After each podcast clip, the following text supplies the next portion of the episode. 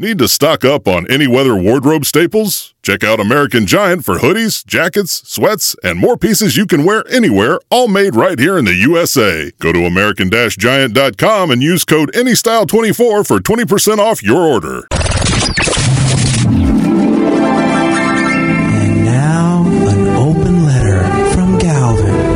This is an open letter to white guys that try to talk like they're black. Oh, wiggers. Dear white guys that try to talk like they're black. Seriously?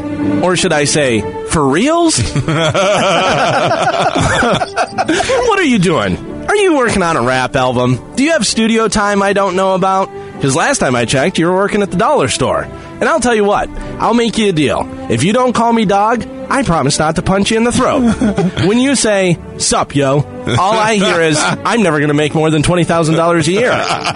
now, I'm not saying all black people talk like that. I'm saying dumb white people imitating black people think all black people talk like that. And they think it's so cool, they want to talk like that too. The only thing worse than a white guy talking like that is a white girl talking like Oh, that. yeah. Oh, no, he didn't. oh, yes, I did. that sounds so foolish to me and other normal citizens of Earth. you might as well be talking like someone from Australia. Now, that might sound like a dumb idea to you, but basically the same thing. You speaking like someone you're not. Crikey. Get my point?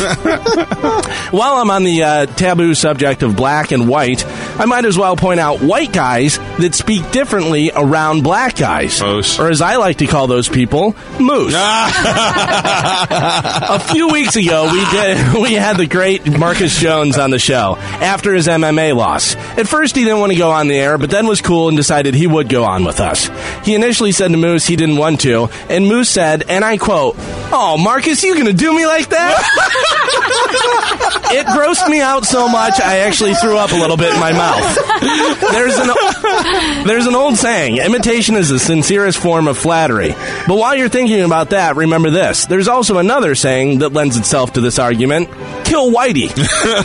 so just take that into consideration next time you're talking ebonics, white people. I'm Galvin from the Cowhead Show, and this has been an open letter